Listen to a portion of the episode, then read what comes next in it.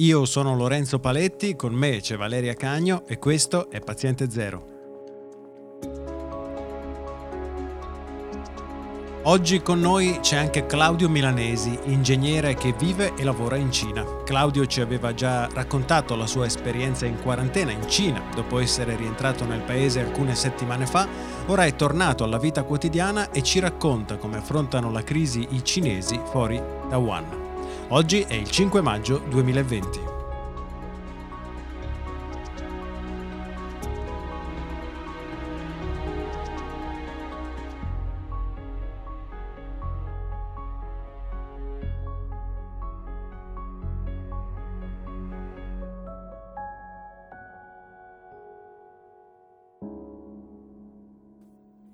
Ciao Claudio e grazie di esserti unito a noi. Ciao, ciao, ciao a tutti. E ci eravamo già sentiti quando eri ancora in quarantena e ci avevi raccontato di tutte le procedure che lo Stato cinese ti costringeva a seguire per poter rientrare sostanzialmente alla tua vita in Cina. Oggi invece sei uscito dalla quarantena sano come un pesce e ti volevamo chiedere se la Cina è tornata alla vita normale e come ci sta tornando. Sì, siamo usciti dalla quarantena, io e il mio collega, dopo tutti i test, siamo ritornati al lavoro, siamo riusciti a riaprire l'ufficio. In realtà la Cina diciamo che non è proprio tornata alla vita normale. Valgono ancora delle, delle regole, delle procedure mm-hmm. che penso varranno per tutto l'anno. Una grande decisione, un'importante decisione da parte della Cina che è stata quella di bloccare i visti e tutti insomma, i permessi di, rientro anche per lavoro che avevano gli stranieri. Ah, quindi per, per dire ad oggi tu non, potresti, non saresti potuto entrare?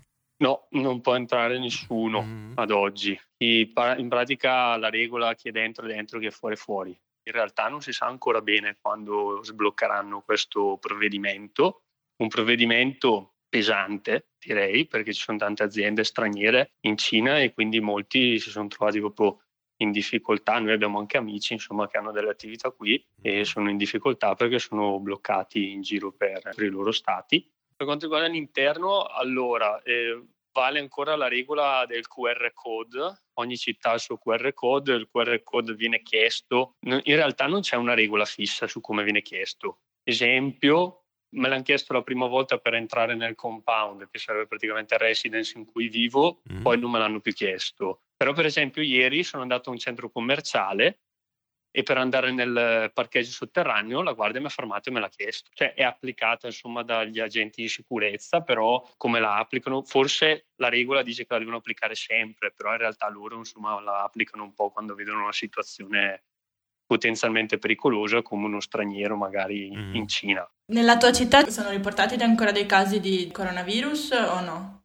No, ti faccio no a quel punto di domanda. Teoricamente no, Dicono che ci sono dei casi di coronavirus nella parte nord-est della Cina perché per motivi di lavoro alcuni cinesi sono spostati in Russia e, e, viceversa russi si sono spostati in Cina e si sono contagiati, però la, la, zona è tutta super blindata. Per quanto riguarda le attività commerciali, ristoranti, club, bar, tutto riaperto, noi va bene, nel nostro settore che è quello delle costruzioni abbiamo un attimino di problemi non tanto sulla parte diciamo di progettazione, clienti così, ma più sulla parte invece che riguarda i cantieri. E questo perché comunque in Cina le costruzioni sono gestite da persone con un livello culturale molto molto basso e quindi c'è ancora molta paura nei confronti degli stranieri che possono portare coronavirus e quindi c'è la chiusura totale in alcuni cantieri, quindi non, non, non ci lasciano andare o non ci hanno lasciato finire di fare i lavori posso condividere con voi che cosa succede negli ospedali, perché vabbè per una cavolata sono andato in ospedale e così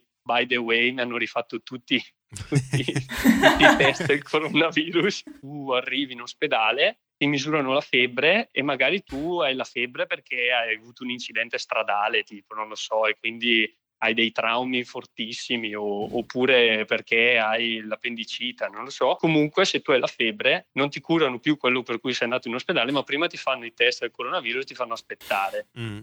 E quando c'è il risultato negativo ai test del coronavirus, poi ti, ti, curano. E questo vale cinesi, stranieri, vale per tutti. Eh. Quindi gli ospedali attuano questa procedura super rigida, hanno fatto dei, proprio dei distaccamenti che si chiamano tipo fever clinic una mm-hmm. cosa del genere. I test che ti fanno sono tre, eh, sono il tampone con prelievo dal naso, il tampone in gola e l'esame del sangue. E in circa un'ora e mezza ti danno il risultato con un documento. E questa cosa è una cosa ben organizzata, nel senso che loro hanno un sistema che quando iniziano a fare il test, eh, firmi dei documenti e che è una sorta di comunicazione da parte loro che fanno alle autorità che ti stanno facendo il test e questa comunicazione poi viene mandata al, dove vivi quindi alle, alle, sicure, al Dipartimento di Sicurezza dove vivi, alla centrale di polizia locale dove, dove, risiedi, al Dipartimento della Sanità, che perché in realtà adesso le persone sono libere di muoversi, quindi cosa può succedere? Che ti misurano la febbre, hai la febbre, tu dici ok non faccio il test del coronavirus e quindi torno a casa. Nessuno ti ferma. Però il giorno dopo magari hai il dipartimento della sanità con la polizia fuori da casa perché tu avevi fatto tutta una registrazione che riescono a vedere dove, dove sei dove ti muovi dove vai. E invece lato DPI, cioè siete obbligati a mettere le mascherine, ve le forniscono? Tutti indossano la mascherina, non penso che ci sia l'obbligo, però quando si va in giro tutti la indossano, i guanti no. La Cina non distribuisce le mascherine, ma in realtà hanno fatto una politica interna che ha risolto il problema delle mascherine. La politica riguardava il fatto praticamente di prendere delle aree dismesse industriali e iniziare delle aziende che facevano i DPI dando anche, mi dicevano, fondi o gratuitamente le macchine per produrle persone che avevano queste capannoni industriali da convertire o, o, da ristrutturare. Quindi hanno, hanno, velocizzato in maniera efficace tutto il processo. Per esempio, non so, alcuni miei clienti mi dicevano ma io non vi posso mandare in Italia delle macchine per fare le mascherine.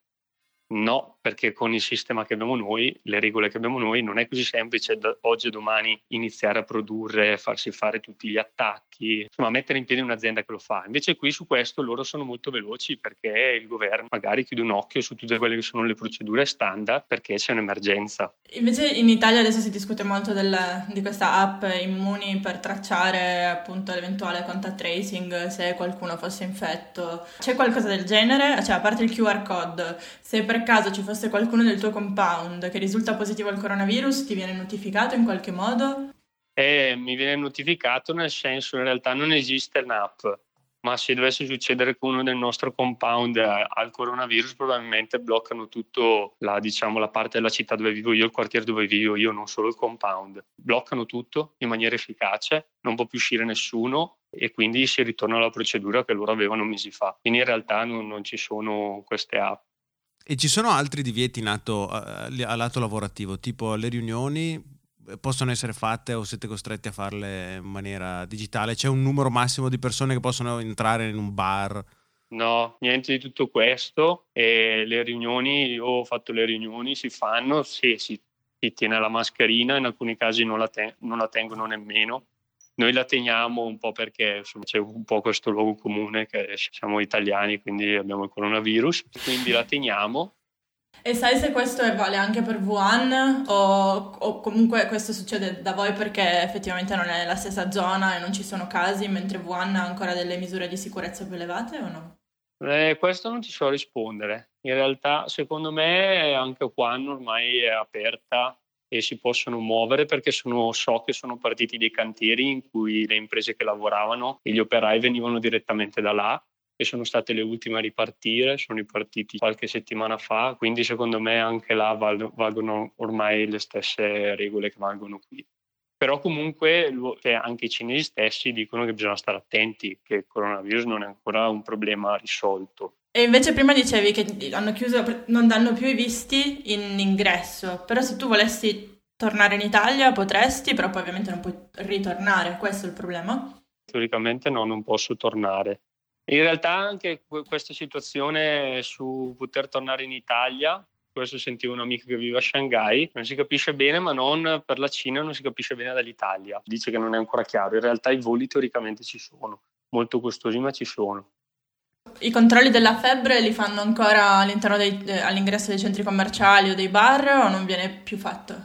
L'unico controllo che rimane e che viene fatto sempre, anche quello all'interno, anche quando io esco per buttare la spazzatura e rientro nel mio compound, è il controllo su, della temperatura che viene fatto al polso e quello viene fatto sempre e ovunque, anche all'interno dei centri commerciali, sempre col QR code. Ma quindi praticamente hanno una traccia di tutte le volte in cui ti hanno misurato la temperatura, dire ok?